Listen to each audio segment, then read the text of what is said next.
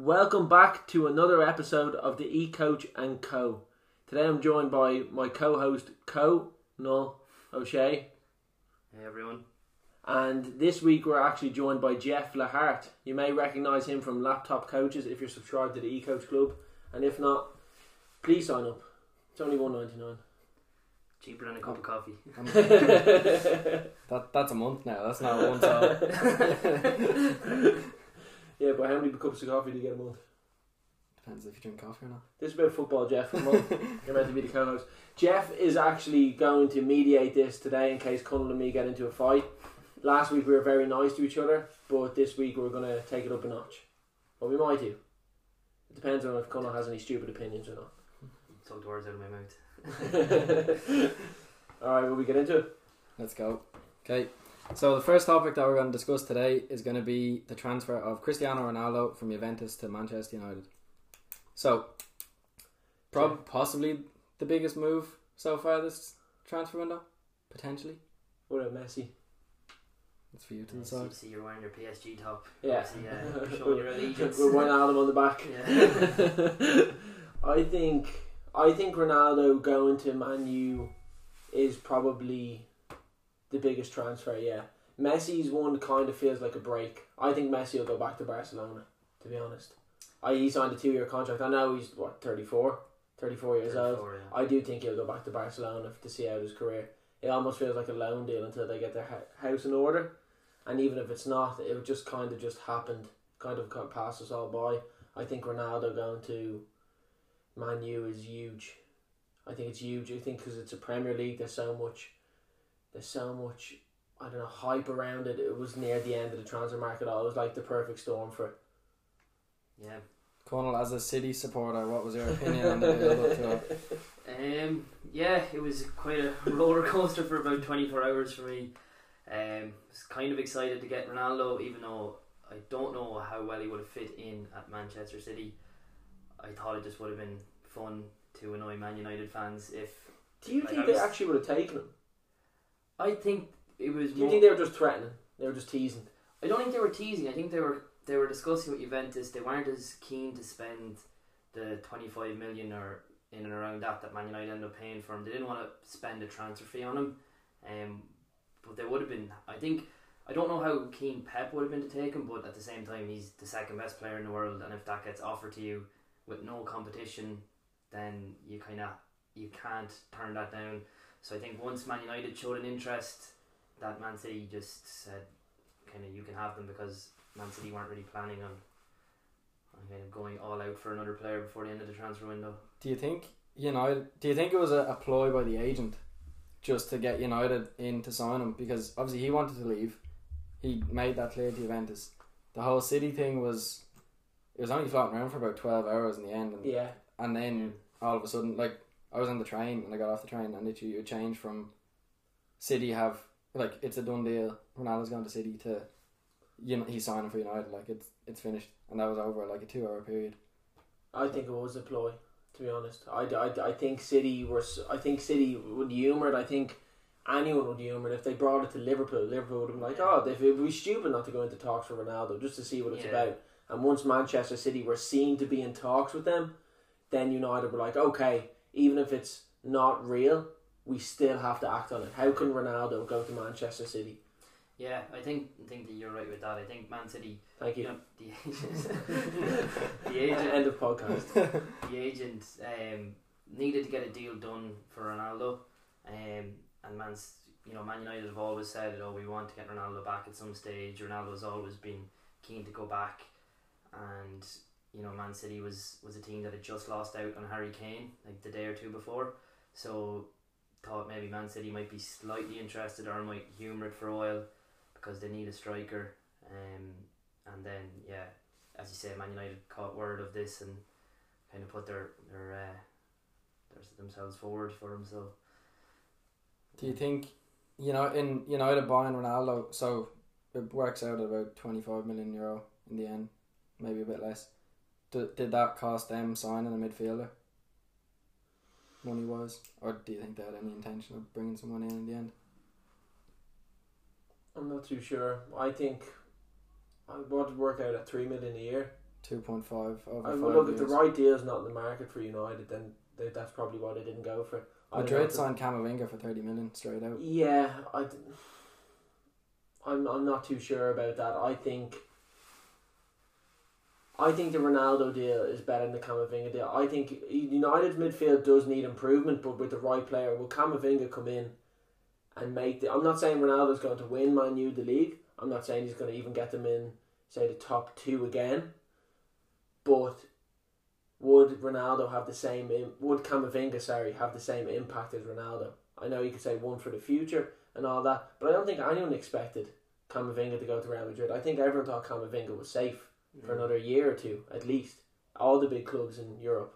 I think I think um, he only re- Real Madrid only went from when they realised Mbappe wasn't available and they felt they needed to to sign a player. So so the same way, same to your point that Man United is it's not really Man United wouldn't have even known he was available. Real Madrid, Do you think?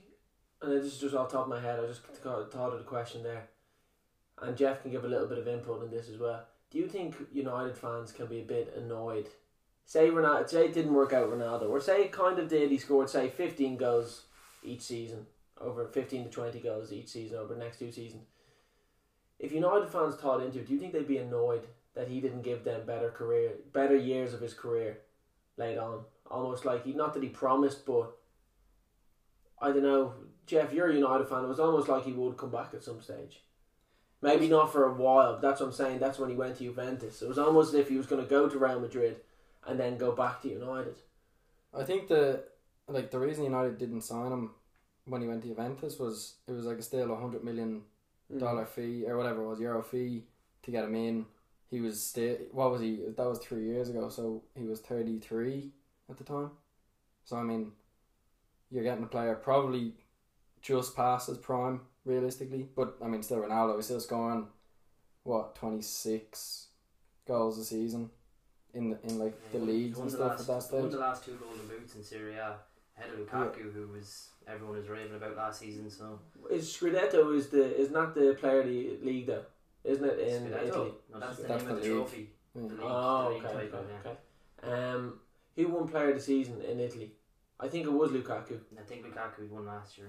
Yeah. Yeah, so and I understand top goal scorer went to Ronaldo, but Lukaku was obviously a better player, and you've Had more goals than Lukaku last season. five more goals. Yeah, So, um, yeah, I think it is it is a really good signing for United, um, and I think it is as you were saying, you might be getting the best striker out there, um, but for the price you're paying for the two years and the winning mentality, you know that Man United right now need someone to drive them to that next level. He mightn't get it in his time, but I think he'll attract more players in the future as well. Like for next season, people want to play with Ronaldo. So I think it is, uh, you said, like it is a bigger transfer than, than Messi's, I think, because Messi's one just feels like it was forced. And Ronaldo showed some Yeah. sort of urgency to go to Man United, leave Juventus, and and just do you think he'll be of years. successful? Um, I I don't know that that's What is It's successful? easy. What That's is what I a was going to say. What, transfer? what's successful to Ronaldo going to United? winning the Premier League. Do you think? Yeah, I think that's a success. I think I don't think he's there. Everyone knows what Ronaldo's about. I think he wants to go and, and do something for the Man United fans. If, he- if he scores twenty five goals with the team around him, Not for Ronaldo. improve. Though. What's success for United? So what will make Jeff happy if from bringing Ronaldo in? What is Jeff's aim? What should Jeff's aim be? What should the, what should the supporters' aim be? With bringing Ronaldo in. I think the same answer. Yeah. You know, it's like th- they're bringing in the second best player in the world, and I still think he probably is.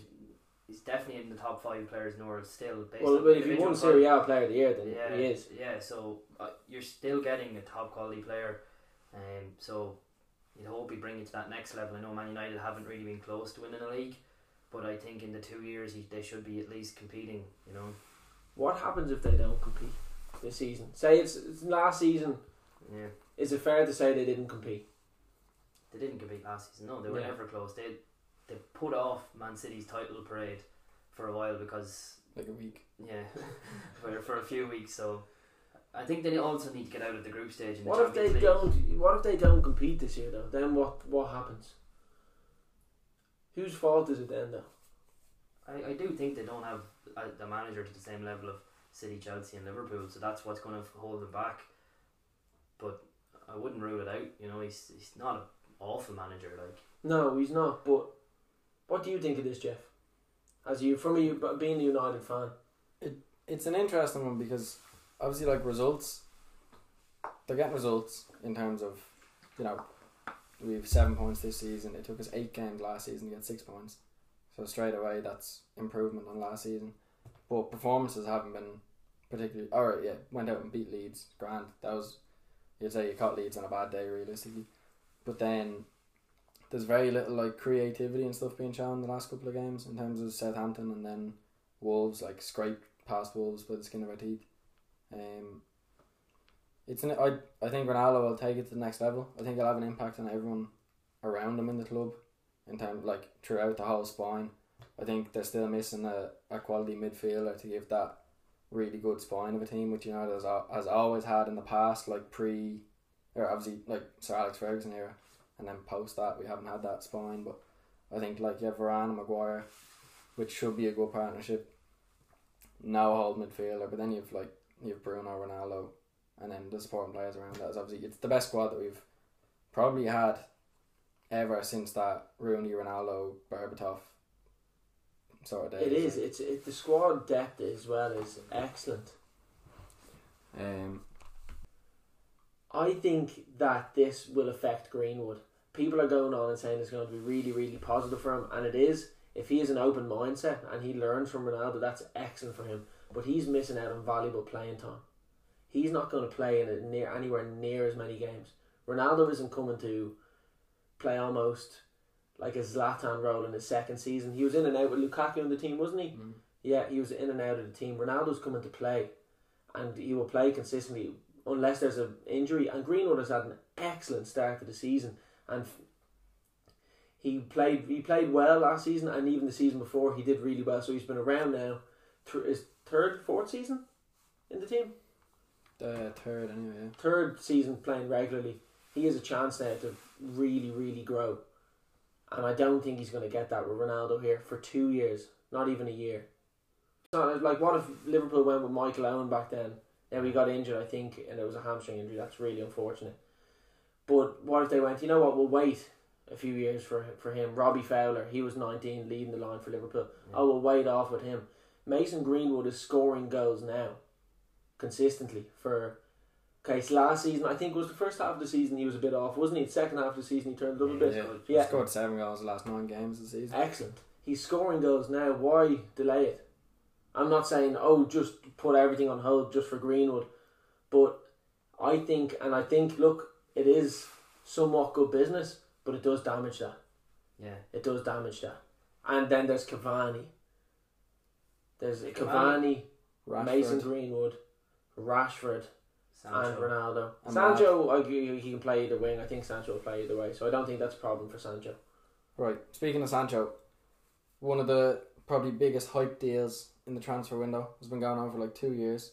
Done and dusted now. That United hasn't had the impact yet, but that's expected to come. Who's done the best business so far in the transfer window? Or well, transfer window's closed. Who's done the best business?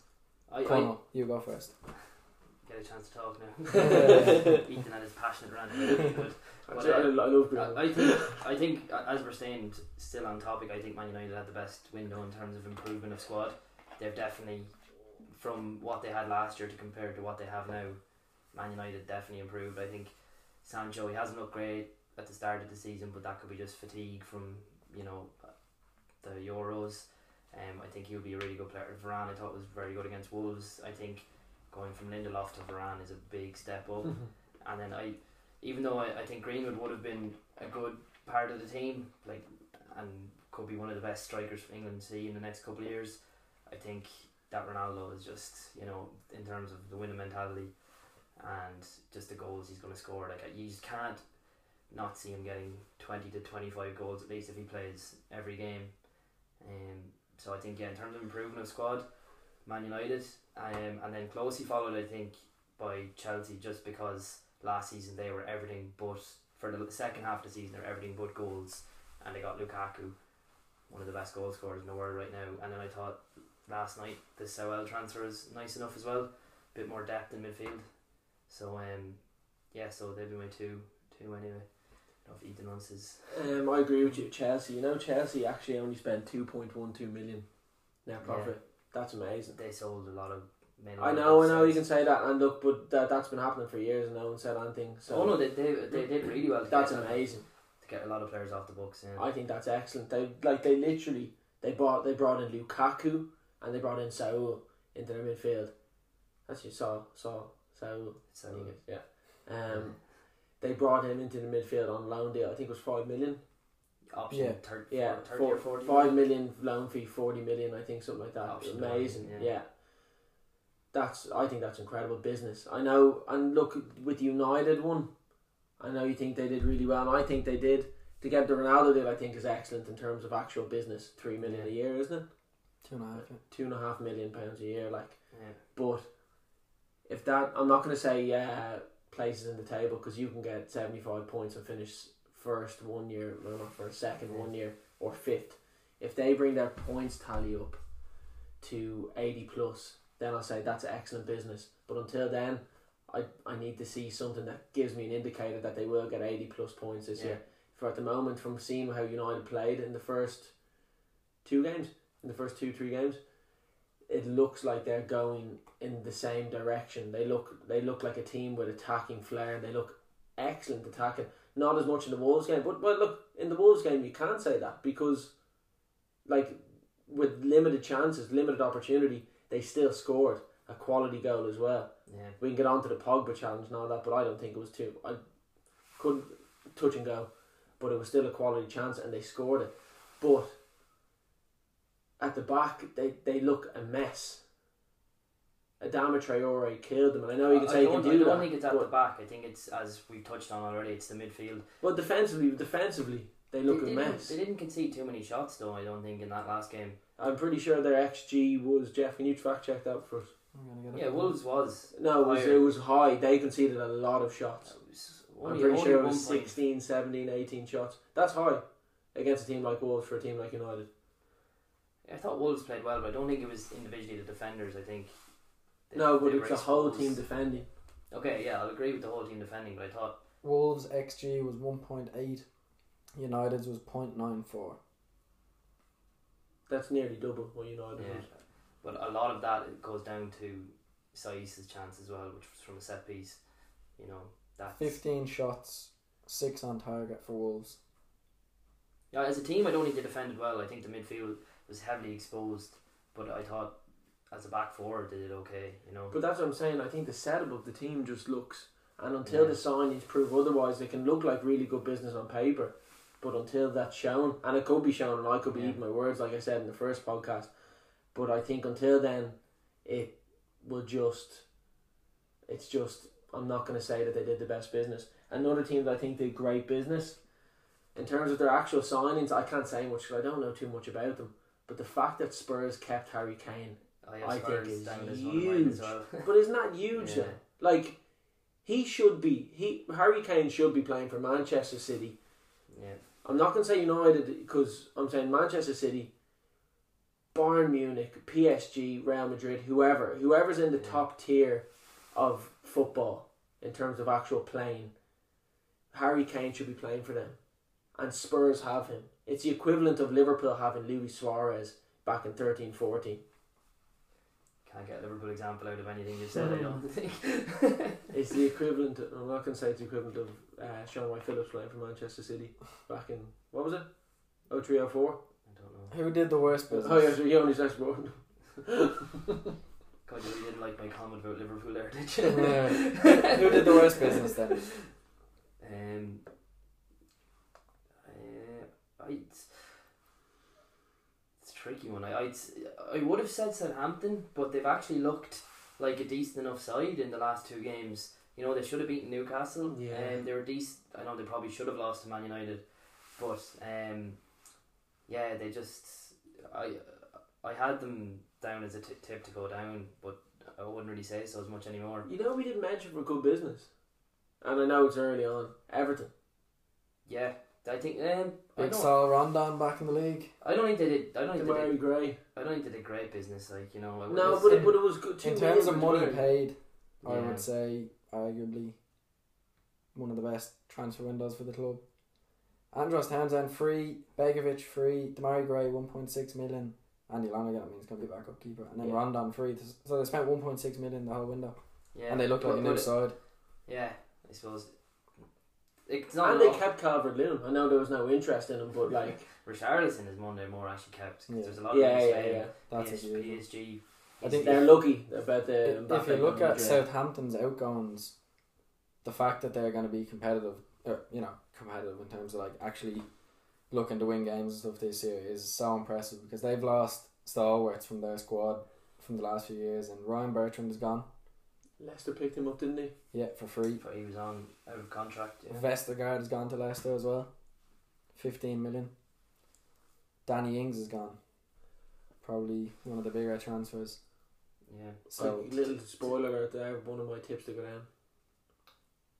Aston Villa. No, uh, Southampton. Conall already said that. So. Do you think they'll go down? We'll talk about it later, but they're not, they're not in my three anyway, not anymore. Yeah, so there you go. Um, but go, just while we're on that, Jeff, you're going through Danny Ings. I think the four team I had down on my list of good business, I thought Man United and Chelsea in terms of the teams at the top. I thought Spurs as well because they kept Kane. They've signed a few interesting players that I haven't really heard of, but they've started well, and they will see how these new guys come in. They've signed a right back, which from Barcelona, Yeah. played for Betis. Um, and None, just none of the Spurs players have played other than. Have they? Any of them played really? Like, have they? they're new players. Yeah. No, they really, have Like, this Brian. Bryan Gil. He's come on a few times. Yeah. But also another player who's impressive, um, who's impressed so far is Oliver Skipp, who was player Yeah. player of the season in the champ. I don't know if, if he was player of the whole season. He's definitely Norwich's player of the season, Yeah. and they won the league. Um, so he is starting from now, and I think Højbjerg is playing a bit more advanced. We're Um, seeing a lot more than army championship players who play like I know it's always kind of happening when you look at the grand scale of things, but like it's happened consistently now with Mason Mount I know who you're gonna drop here. going from Derby Ben White. No, Harvey Elliott. No, I was going to say it.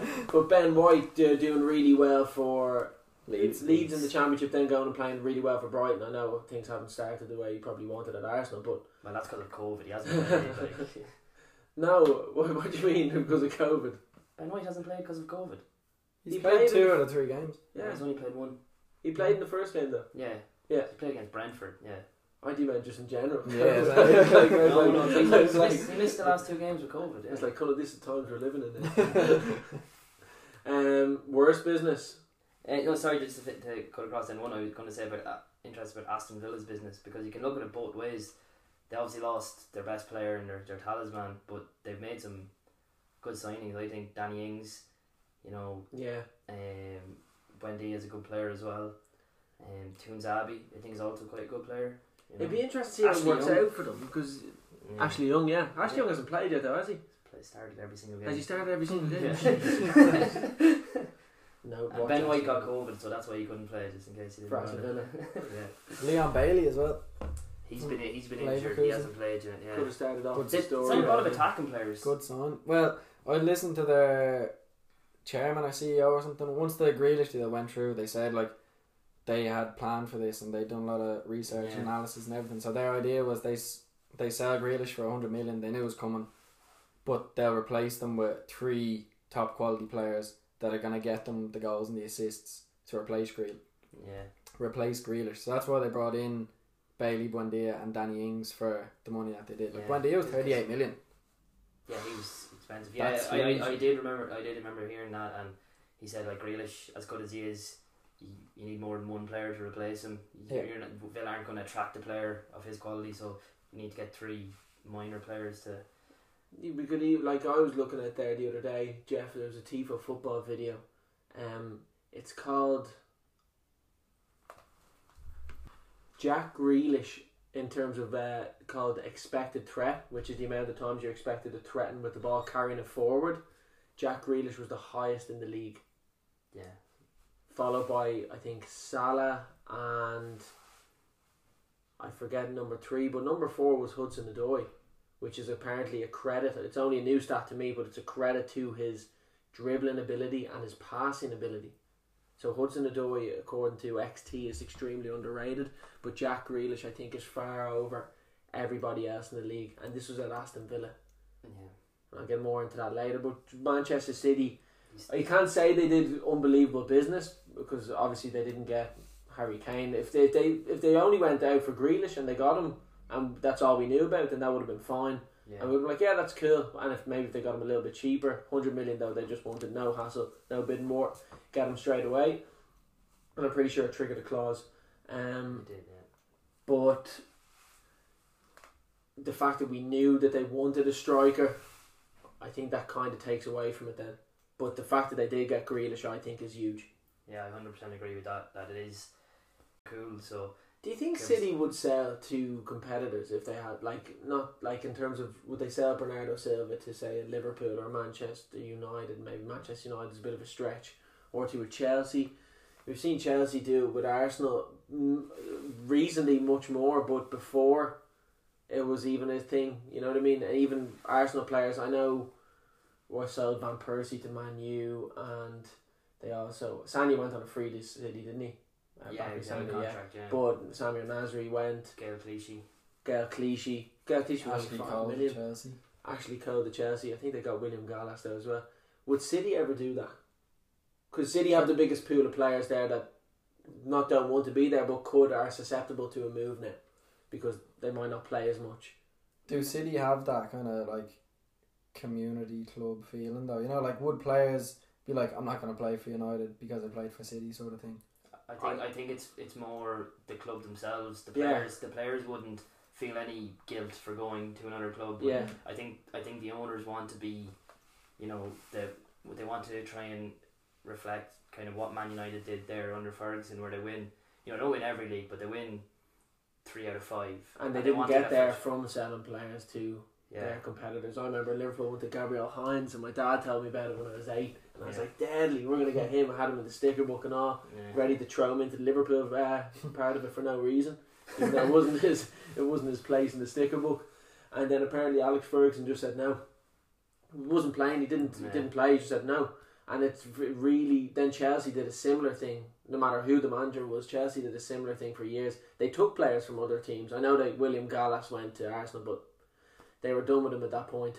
But we never saw any major Chelsea players go to, unless I'm missing something, am I? To To a Ar- rival. to well maybe a few to Arsenal, but nothing major. To Liverpool, The, to the player, the player would have to be this, as, and if, if we can't think of any examples from Chelsea, which I can't think of either, it would be a player that probably played just wasn't even making the squad, and Arsenal or someone Spurs came along and said, "Can we have him?" And like Sturridge maybe. Yeah, he went. yeah. That's his, It'll be something it. like they bounce to some other club, like the whole Salah thing. They'll bounce Yeah. to a club or De Bruyne, and then they'll bounce back So to I the forget Chelsea League. took Salah literally just because Liverpool wanted him yeah. during The that thing- the thing- That, that's how City and Chelsea do the business. Like they have all the money, so they can just sign whatever players they want, and then just I think leave them in the squad. I think the thing as well is that they would sell a player, and the same as Chelsea and probably Man United as well back then. They would sell to a rival if they felt that player would not improve. Exactly. like if, if you come in for, I know if you come in for like City's Sebastian Veron. Yeah. Yeah, something like that. Exactly, Like, yeah. yeah, just players that they don't believe will make any much of a difference if, you know. It's it's a shame though, isn't it? Because like imagine seeing Bernardo Bernardo Silva is like you even said in the last podcast. He should have probably, maybe not probably, but he was definitely a contender for PFA Player of the Year. Not uh obviously last season, the season before, mm, or was it the season before that? 2008, yeah, the season two would have been three seasons ago. Yeah, two, uh, two three seasons ago, and now it's just like what age is he? He's twenty seven. He's young, isn't he? He's still young. City And 22. He won't play regularly this year. Well, like he could do, but at the moment it looks like he won't play regularly this year. He has started the first three games, I think. He didn't start the first game. Okay, he's definitely started the last two then anyway. He won't play regularly though. Not as regular as he- he'd like. So, um, yeah. Okay, moving on. Liverpool against Chelsea at the weekend. Not the most like exciting of games, but a few talking points. So, starting off with XG. Okay. Two point zero eight for Liverpool. Mm-hmm. Zero point five seven. What For was it? Do you have what it was before half time? I get it on FotMob. Timing. Um. Point four three to Liverpool and point three nine. Sorry, that was just before the penalty, obviously. Yeah, that's okay. Yeah. Um, th- I think that's fair enough, though, isn't it? Like it, it was an even game. I think if anything, Chelsea were just getting a bit better. A bit, uh, we're getting the better of it, but it's just Liverpool looked a bit. Liverpool were excellent with their counter pressing, and they were smashing them up top, and would keep them in their own half, and it was excellent. But when Chelsea broke, Liverpool made them look really efficient because Liverpool kept repeating the same bad things they were doing every time, which was Lukaku. And I've said Lukaku didn't look anything special in the match, and he didn't. He didn't look good. And I know people they said, "Oh, they're down to ten men." Yeah, but they played a whole half with eleven men. Lukaku was occupying Matip and Van Dijk. Obviously, Liverpool's fullbacks go zooming up the pitch. That's just the way they play. There's no real almost transition with maybe Robertson staying on one side when Trent goes or vice versa. And Mount and Havertz just picked those spaces every single time and stayed there. They literally just stayed there between the centre backs and the full backs, picked up spaces there, and not as you can see from the XG, it's not particularly high. You know what I mean? But Chelsea did create good chances when they had the opportunity to. Liverpool have the potential with the way they play to be really, really good. But that was just naive, I think. Lukaku had two shots in the game, Yeah. And his xG was zero point two seven. So not amazing. It's not too bad though. Not the worst for a striker. But, like yeah, but no, I get what you mean though. What do you think? um, Of the game in general, or just uh, The game in general, yeah. I think, um, yeah, Chelsea played well in the first half because that's just the way they play. You know, they always Do you think they played even better in the second half? Considering it's a diff- different kind of performance. Um, I was surprised Liverpool's was that high. Their xG. Um, I don't know how much goes up for a penalty. Was it? It's point point seven. seven. Yeah. Yeah, Yeah, It was point seven six for that. I was just because Salah's just amazing penalty, so it goes up a little very bit. good penalty taker. But, um, he's, yeah, he scores a lot of penalties. he scored it. yeah. He's- I very rarely see him miss. But anyway, um, yeah. So I thought it's a different kind of performance. I thought Chelsea's resilience in the second half showed kind of a team unity that you haven't seen at Chelsea in the last couple of years. You know, under bounce between managers, Thomas Tuchel seems to have got that kind of squad cohesion. So they were quite, they were quite good. Um, and I think they were managing the game well in the first half. You know, Liverpool could have scored. You know, but I thought Chelsea were managing the game well. They got a go freak enough goal. I know it was a nice header, but you know, some some Great header. Yeah. Great. Whether he meant to score, I don't know, but I, I think he did mean it. I don't think he meant it. Not? I don't think he meant it. It's, uh, it's something that happens. Like my like Max was saying to me, he was like, ah, but like, should someone have been covering him? Should, should someone have been doing that? I was like, Liverpool don't really have much of a problem with conceding corners other than before pre Alisson, pre Van Dijk. yeah. But I got sometimes things like that just happen. yeah, I don't think Liverpool could have defended it any better. Zero point zero two. I, I, I don't think Liverpool could have defended any better. I agree. So Chelsea created, as I think I mirror your point, that Chelsea got into a lot of good positions. Uh, I think Lukaku actually was the weakest in terms of on the ball attacking. We say that again, and I feel bad about. Sorry, I'll let you finish now. But Lukaku had one good chance, which brought his xG up.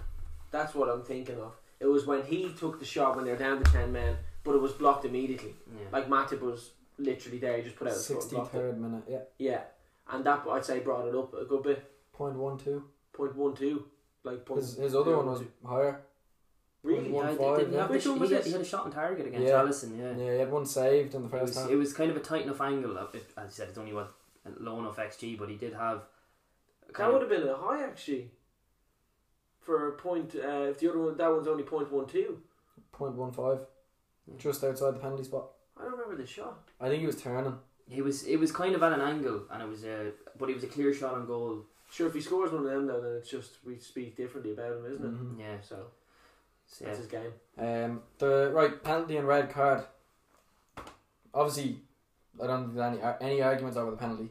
His arm Yeah, on the line. Stop stop the Yeah, I ball think it going was after penalty, him. yeah. Red Yeah. card. I think I think it, the red card is harsh, but I don't think I I, I think the ref made the right decision. In the laws of the game, he made the right decision. It's, it's- whether whether that's It's it, it was such a hard call. if, if there- it's there was- that's right or not. He obviously didn't mean it. You know what I mean? there, there was evidence to kind of show his arm move and the ball move with it, which makes me believe a red card. But I have sympathy for Reece James because he's clearly just trying to move his whole body towards the ball. It And his bounced hand- up off his thigh as well. Yeah, but whether it was still going in, you know. No, no, it was like It Yeah. was going in. Yeah. So like, Definitely going in. I, I think he's just trying to move his entire body towards it, and in that movement, his hand kind of s- scooped it out. if it's not on the line, is that a red card? No, No, no, No. no. I don't think so. No. well, it's how It off the depends line. if, if it's if it's if it's if it's just it depends if it's within two yards I'd say maybe yeah Yeah. yeah, but if it's anywhere past because because so. the way the in the thing is it it's definitely going over the line. If if he hit that hits his knee, you know I don't. also I, it depends I on the shot if it was a twenty yard blast from outside and he's five yards out the goalkeeper's beaten Yeah, then that's maybe, what I was yeah. about to say. It's like I don't know. I can't remember exactly where Mendy was in this situation. You know, if he slows down the ball with his knee, someone gets in behind, clears it. You know, um, but it definitely, you know, it was um, definitely a penalty and the red card. I yeah, I, I have no issues with the red card being given. if anything that could have done Chelsea a big favour like everyone's just talking about Chelsea from that game and how much of a squad and how much of a team they look like you know what I mean so that's like Long term, it could do them good as well. yeah, yeah, that's what I'm saying yeah so big moments in Yeah. it. Jesus you could swear In- they won the game after that you know what I mean everyone was getting on Yeah. about them A, and result, a draw in Anfield, regardless of ten or eleven men, is a good result. So Huge. It wasn't too long ago teams were coming and uh, picking up Yeah. three points and leaving Anfield. But Liverpool fans were distraught. I didn't think it was the worst. I don't think. It. I thought Liverpool. They showed like Chelsea. I think are one of the best teams in the league, and Liverpool were well, you know, able to compete with them even in the first half before it. And I think those both those teams can take a lot from the game. You know. But the Liverpool fans were distraught, like, and even online they were absolutely, and even the ones I talked to were so sad, like, about the game. In terms of a team being a team, like in th- being together and everything, let's have a look at Arsenal. Right. So, obviously, three losses. Brentford, Chelsea, City conceded nine goals, scored none. So they've now goal of the month competition. Uh, goals September. against West Brom. You know, six six goals against West Brom. Premier League. Six goals in four games. Yeah. That's pretty good.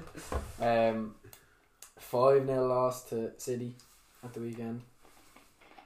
They created a grand total of 0.12 xg against City. Like what? What's going wrong? like when you consider, and I know football, and this has no relevance whatsoever, but it's just funny that we've taken the XG from both these games. Manchester United are a better football team than Wolves, and Wolves accumulated an XG of one point eight against Manchester United, which shows kind of their quality almost that they have within their squad. Arsenal like what what can you do with zero point one two expected goals? Zero point one two. Lukaku had a shot that amounted to zero point one two expected goals against Liverpool, and we talk about him having such a bad game. Mm-hmm. And we're somewhat we might be a bit harsh on him, but it's somewhat correct. Arsenal one shot for Arsenal in the whole game, and it was Saka. Five minutes in. Yeah, I was gonna say I, from watching the game, Arsenal they started okay. It just it's, They always start okay. It's the same as every game. It's you know they lose they just lose the heads. You know the Jack red card, the goal the second goal they conceded. What's wrong with it? What what is wrong with Arsenal? Are uh, they overcoached? I I don't think I'm not sure what's really going on. I think the transfers have been very unusual. So based on the fact, and I might be slightly biased because of Arteta's City link, but based on the transfers, I think they should give Arteta some time because they've clearly Backed him. yeah backed him yeah yeah. Well, so, question there. So, Edu was the man in charge of all the transfers at Arsenal, right? Is he the one signing the players, or is Arteta asking? Like, is Arteta asking for them to bring in Ramsdale and sit on the bench? I think Ramsdale is going to start for them eventually. I think I, I think- too. I think he is. not come in straight away though. You spent twenty five million on the goalkeeper. I think it's tough because f- when Leno has been decent, like he's he's been good enough last season, it's hard to take a guy straight out. The City game could be one he was a fall for a few of the goals. Um, Made some good saves though well. um, he's, he's not a bad goalie, so it's hard. You know, same with De Gea and Henderson. You know, you gotta wait. You can't just take one out for the other. You have to wait until one has a bad game because they're both good goalies. I know both. I think both De Gea and Henderson are better than Ramsdale and Leno, but um, I think I think Ben White and Ramsdale, and I I think Arteta, his biggest flaw is he's trying to he, he came from one of the best squads in the Premier League and he's trying to emulate that with players that don't have any kind of experience playing this way, not good enough. So Ben White reminds me of the John Stones transfer that Man City fifty million, and Aaron Ramsdale to a lesser extent the Ramsdale transfer where Ramsdale is quite good with his feet from what I remember and he's a decent enough shot stopper. So I, I don't I don't think there's they're good enough transfers, but I think it's worth seeing what he what vision Arteta has because also what manager out there is going to take the Arsenal. Think. Just about them in general, like how What do you think is the problem with Arsenal? I think it's the, a the mixture players aren't good enough straight away. Yeah, I think that's that's I the think main they, I think the players aren't good enough to match his vision. Look, look And I at think the, it could end. I think really bad. their back line. So they played their with back line, the the back. back line on, on Saturday was embarrassing. It literally it, I the like. Uh, Chambers holding and Kolasinac the back three. yeah, I, I, which is weird because I heard three days beforehand, Class was going to be involved in this swap deal, or he was being trying to on a loan deal out to an Italian club. I heard three days before the match. He wasn't. and I don't think he played any minutes before this. Like yeah. they're they're literally just throwing all the defenders they have in. for I that like, game, and it uh, obviously just didn't work. I, I don't think he's bad, Rob. I think but he's Chambers. bad. Chambers and Kolasinac either side of him are, aren't great. Yeah, um, it's it's it's it's a it's not a great team, but we've seen worse Premier League teams do better, and I think Arteta is being. I think the job came a bit too early for him. I I'm not even Yeah. too early for him. I just don't think at this moment in time, he knows how to translate his points on coaching or what his ideas or philosophies are or whatever he's trying to do to his players. and that could be an issue. Just it, it goes back to their business, and we talked. We didn't even bring up Arsenal in terms of the business. You know, didn't I don't know what kind of business it was. I don't know, I Spent wonder. the most money in the Yeah. league. In a few years, it could turn out to be great I wonder- I flipped wonder- every player for double the money, but I wonder is it. Well, I don't think it's about. I don't think they're getting these players to flip them. I think they're trying to build Arteta's team. I think it's Arteta buying players that he thinks, as you said there, the current players he currently has don't understand him and and can't play the way he wants. And he's trying to buy these players because they're not necessarily better players than what they have in terms of quality, but they might be players that he feels Suits suits him more. Well, time will tell, but this could get really bad for Arsenal. I know, like, we're three games in the last. I remember in Guardiola's first few games at Barcelona, they were 19th. Yeah. You know what I mean? And they won the league. That They won the treble that season. But they lost 2 0 to Brentford, and they it's not as if it was like a game where Chelsea lost to. I'm not too sure. Like a few teams last year at the end of last season where Like they're Palace or something. they're somewhat Yeah. the better Yeah. team, but they just kind of Oh, slip up, and you're like, yeah, well, they deserve to lose. Arsenal deserve to lose on everything, on stats Mhm. and everything.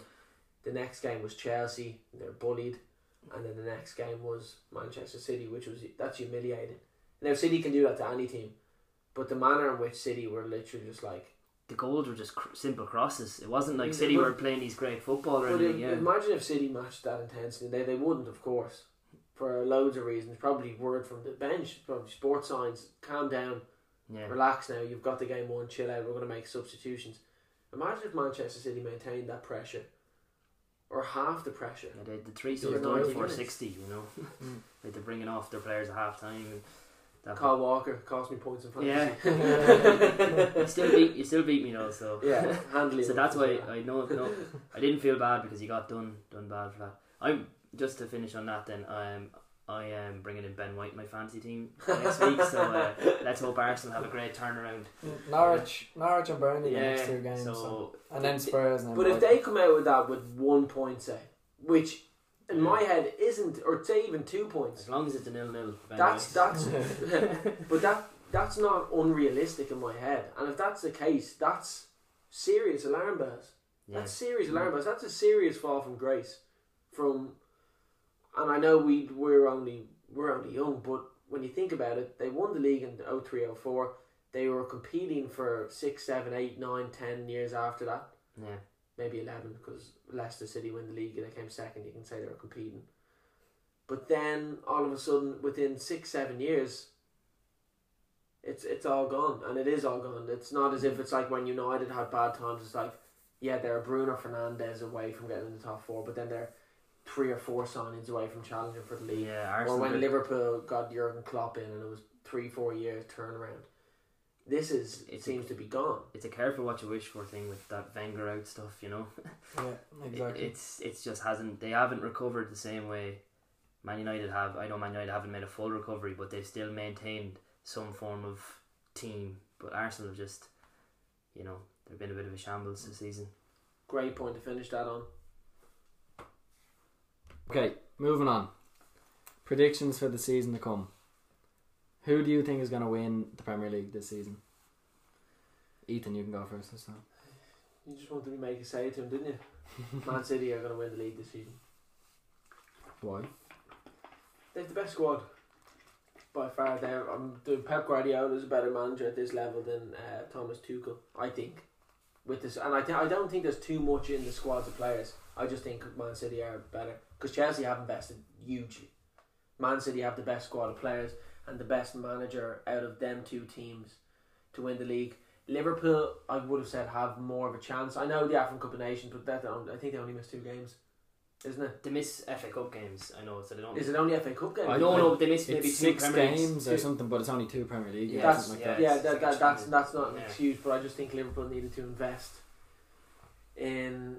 It would be really hard for them. We've been in this position before where we said it. I sent it to Aaron. I didn't send it to you two because you would slag me, and I wanted to bring it up in the podcast. The Athletic released an article there saying how Liverpool were in a similar situation two seasons ago when everyone was complaining that they didn't make any signings, and then they went on to win the league. But even according to statistics, that was a complete overachievement, That it was. They didn't they conceded two points in the first what was it twenty nine games or something like that. It was insane. It's insane. Mm. Anyway, but I think Manchester City will win it. I think they'll just have a bit too much in the long run. I think Chelsea. I think everyone is overestimating Chelsea a little bit now. I think everyone is going hell bent on Chelsea. I don't even think Chelsea will finish up second. I think, Think that- everyone does this every season when Chelsea make a few signings, and they almost. Chelsea have been here before. They've made big signings like this to fix their squad, but then they always somewhat fall off. I At think the I end? think that um that leads well into who I picked then to win the league. Who'd you pick to win the league? Chelsea. You don't think Manchester City will win the league? I think Chelsea will win it Some this fan year. you were.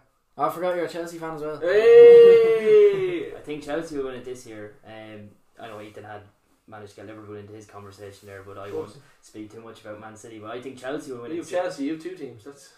so there you We're on a go. Chelsea talk right now.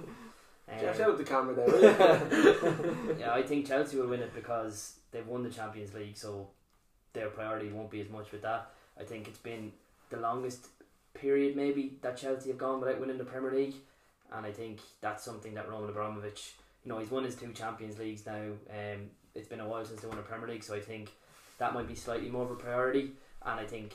They Lukaku has made them a better team. They were they played City three times under Tuchel last year and they beat them three times. So I think they're quite a good side.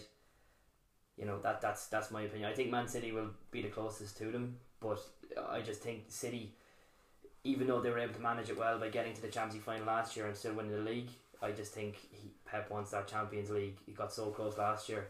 City have the squad to cope with both though, I think so, yeah. But last season they had the League One. and I mean Going into- cope really well. But last season they had the League One going into the latter stages of the Champions League. If Chelsea push them closer, I feel like City will veer towards it's, it's not I'm not talking about individual, I'm not taking the City second team, it's people's heads, players' heads will be in Mhm. one way or another. It's hard for a player to, to play, you know, a semi final two legs of a semi final in between a play game, they need to win except for one thing. If, well, I suppose we'll bring it back to the Premier League. I think Chelsea are susceptible to a bad result or two. Yeah.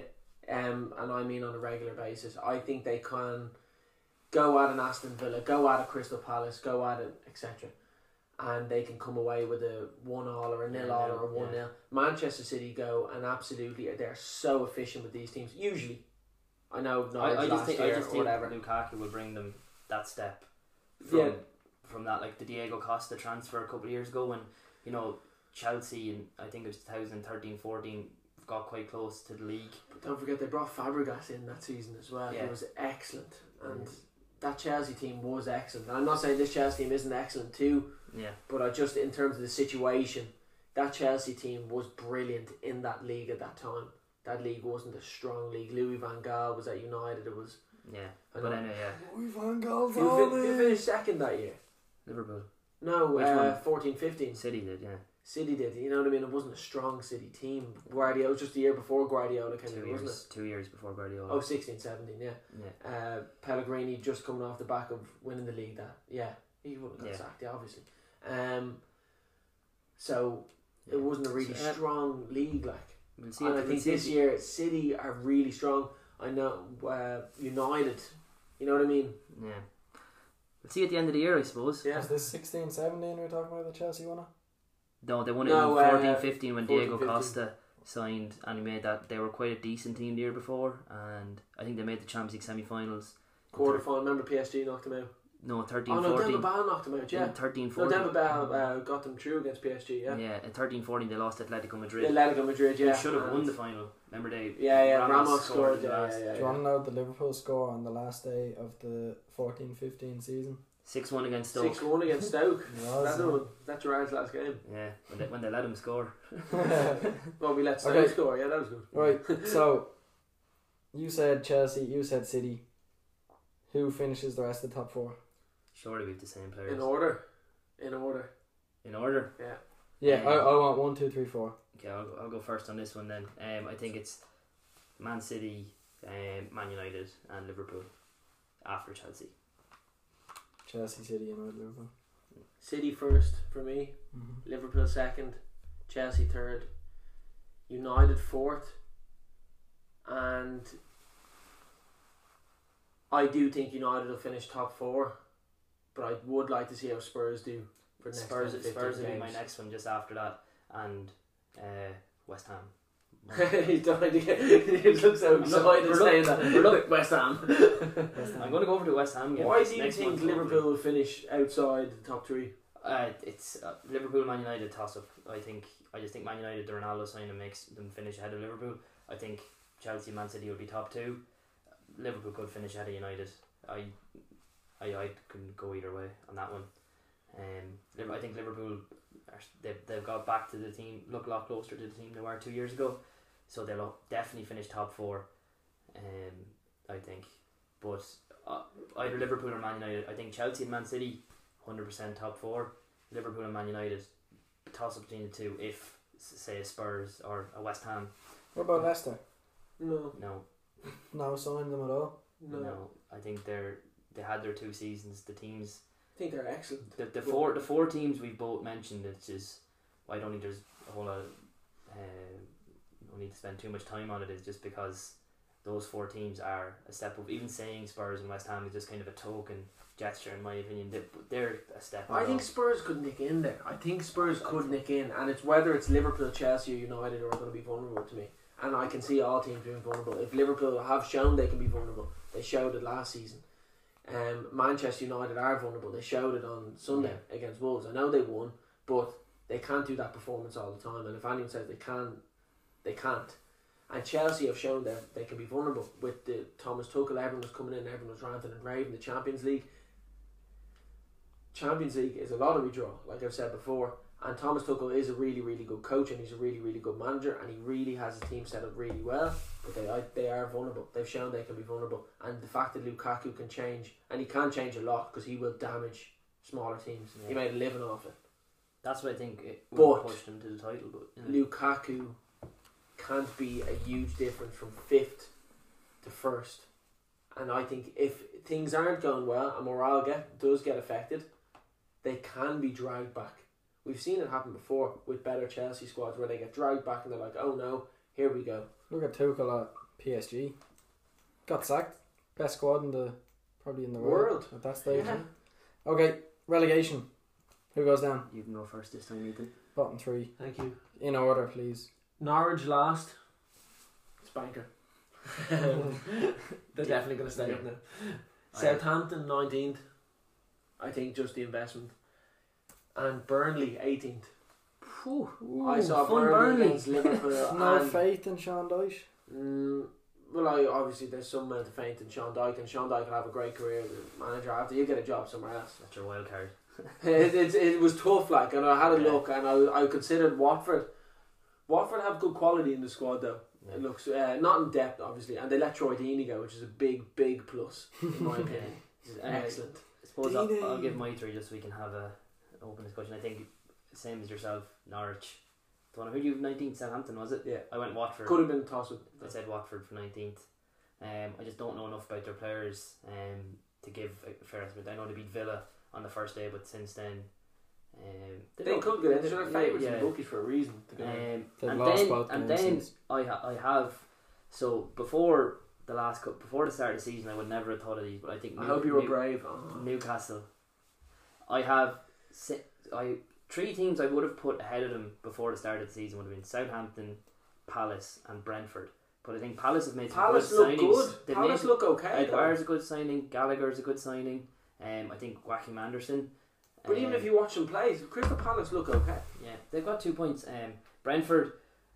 Brentford. I was going to go Brentford. You said on the first podcast that Brentford Yeah, are going to get relegated. and I acknowledged. I acknowledged that. And he owes me a Nando's if they don't. I acknowledged that they would have been there, but I, for I was, and you know what, I would have gone Norwich, Watford, Brentford, but I thought that was too boring because it's the three teams. So I said I'd throw Newcastle in there as a as a hit or miss, even though they have some good players. They do have some good players. Do you think they'll go down? Genuinely. Uh, Based on what I've seen over the first, three, it's it's really hard to tell. Based on over the first three games, I think they've looked worse. The other, as I said, the other teams I would con- put in contention are Southampton, Crystal Palace, and Brentford, and they've looked the worst of those four. So that's why I went for Newcastle. What bothered me about Burnley is, is that they look open. Yeah, They look open. should have won against Leeds though at the weekend. They should have. Yeah, no, hundred percent. they were But the better team. but even I was I watched Liverpool. I only saw the highlights. Yeah. Of. I watched the Liverpool game fully, and I know Liverpool can do it to any team. But Liverpool have never. Now Liverpool have put over Burnley worse, Yeah, but they looked open, and it was only two 0 But they looked. I, They looked as if they were trying to have a bit of a go at Liverpool, and I was just like, wait a minute.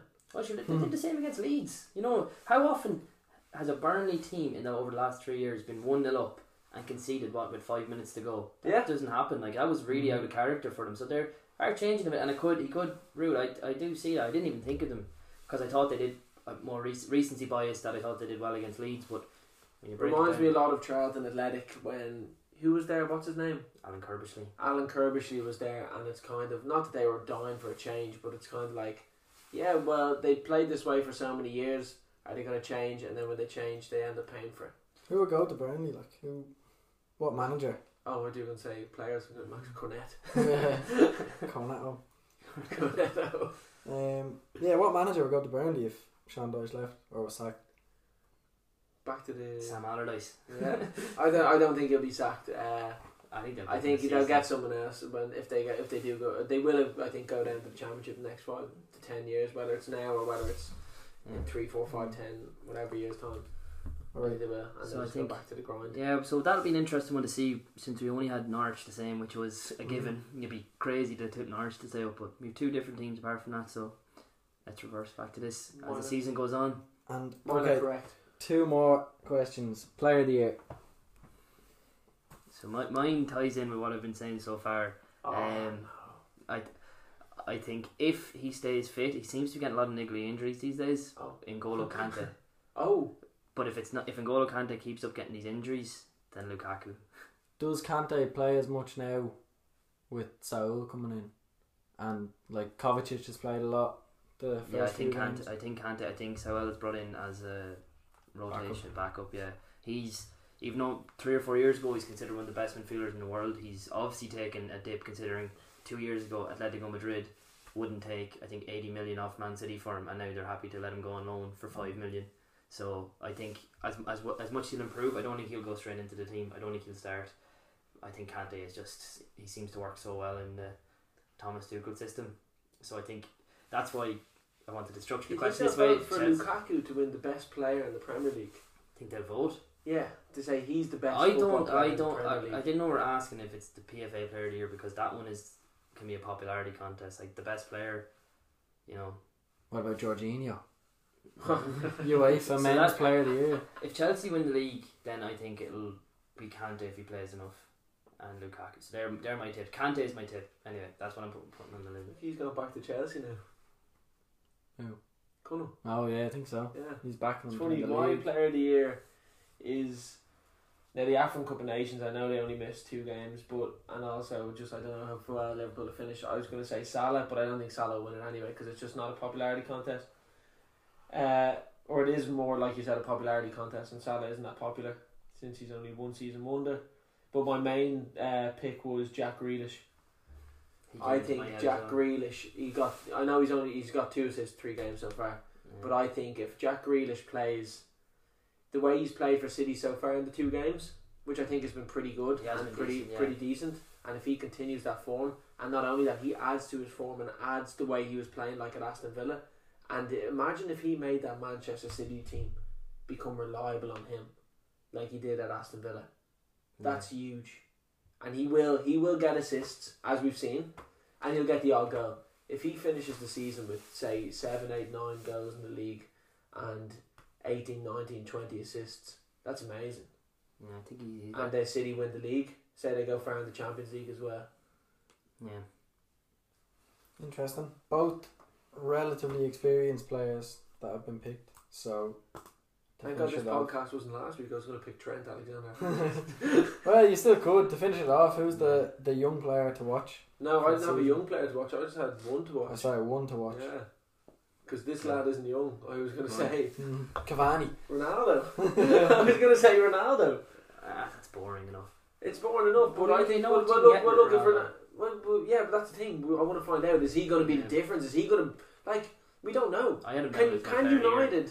Can United? br- can Ronaldo bring United to league winners? You know what I mean? Like, is he at that level? Like, he would say Ronaldo was better than Suarez was when yeah, Suarez brought Liverpool from seventh to second. Yeah, correct. Imagine if he was somewhat still, say, at that Suarez level now, because he's still in the top five best players in the world. Imagine he brought them up from, I know they're second, but say 68 points to what Gary Neville said in Sky Sports 90, 95 points. And we're all here like, yeah, he'll do fine, he'll do well. He scores 30 goals. But what if he doesn't? You know what I mean? What if he scores 5, 6, 7, 8, 9, 10 goals? And it's like, oh, okay, that's really underwhelming. I just think it's an interesting one to watch. No, I agree. I had, a good I, soap opera for the year. I had Ronaldo as kind of my initial Young player of the year. player of the year because It's only uh, 36. Yeah. player of the You win year. the Irish year, young player of the year. I had him down as the player of the year originally, but then I just thought that usually it goes to the team who wins the league just because he's the second best player in the world. But my one to watch, I've gone in a slightly different direction to yours. I went for we've talked about him already on the podcast. Demarai Gray, I think two goals in the first two games. He never really, he never really performed under Leicester. Even though he actually, I did my research before. He actually has had an England call up, which I thought I'd remembered. Never played, but he got an England call up. He was on the squad. Um, and I looked 10 goals in 133 games for Leicester, a lot of them sub appearances. So to see him, if he plays consistently in a top half team, to see how he performs because he's scored two very, very nice goals in the last two games. So that's who I'm Why do you want to? What do you think he'll do? I'd just be interested to see if he could get to a player that's talked about for England. What standard do you reach for him? Do you think you can? He can reach to use better English. I don't know. That's why I'm going to watch him. See What do you think? What do you think? I think based What's the idea in your head? Because you obviously have an idea in your head where you go, yeah, 10, 10 to 15 goals this season. oof, For an Everton winger. Under Rafa. yeah, on the Rafa, Jermaine Just- Pennant. Just uh, that, I'm not. I don't. That's I think his ceiling, and I don't. He's just never really showed it consistently. So at Leicester, so I just kind of wanted to see how he gets on. Just I thought t- both his goals, um, you know, he's right foot, both his goals. Score on the left foot, same kind of thing. I was like, really good goals, and he's starting like ahead of Andros Townsend. I know Andros Townsend isn't. That's funny you great. say that. I didn't say that. I remember Winger doing that a few years ago when Gareth Bale left Spurs it was Andros Townsend. Remember he came in, Yeah. he scored two goals, I think. Look, D- Demarai Gray. That was Ma- it. Demarai, Demarai Gray might not score again this season, but I just think it's and he wouldn't have been my one to watch at the start of the season, but the fact he's got two goals in the last two games, and I was really surprised to see everything come in for him because I thought he was always quite poor for Leicester, but so Will we give Jeff a quick one? Um, I think Danny Ings would be the one to, to watch for the season again. Good start to the season. Probably going to be Villa's talisman for the rest of it. What do you aim for him? Goals wise, Goals wise, I'm bringing Villa to a level that I- maybe I- they lack because of Jack Grealish now. I, I think he'll have a similar impact to what Grealish did last year, but not in terms of quality on the ball, just in terms of like grinding out results and like what was that, a ninety seven minute penalty in the first game? yeah. and then scored the unbelievable bicycle kick in the second game. Like I just think he's going to not make, not bring them on a level because I think they did really well last year, obviously. So it's hard to progress from that considering the strength of the other teams. But even for Villa to stay at the same level would be Yeah, Would be after good losing their, Yeah. their main man, but I just I think he's going to score goals. I I could see him scoring 13, 14, 15 goals maybe. If he scores between 16 and 21 goals, then I'll go, yeah, that's that's really, really what's what's going to happen with Ollie Watkins though. He's going to have to play surely. Sure, that's what I suppose is there for. It's competition, isn't it? Yeah, so That's, that's. what you want. So I think Ollie Watkins came on in the wing the last day, and Danny Ings stayed on. So that They could be. they could potentially play the two of them Yeah. together as well, depending on what way they want to do it. But There you go. To finish up the podcast, one to watch: Conall's Demarai Gray, Jeff's Danny Ings, mine Cristiano Ronaldo. slash Harvey Elliott. I'm going to throw him in next week.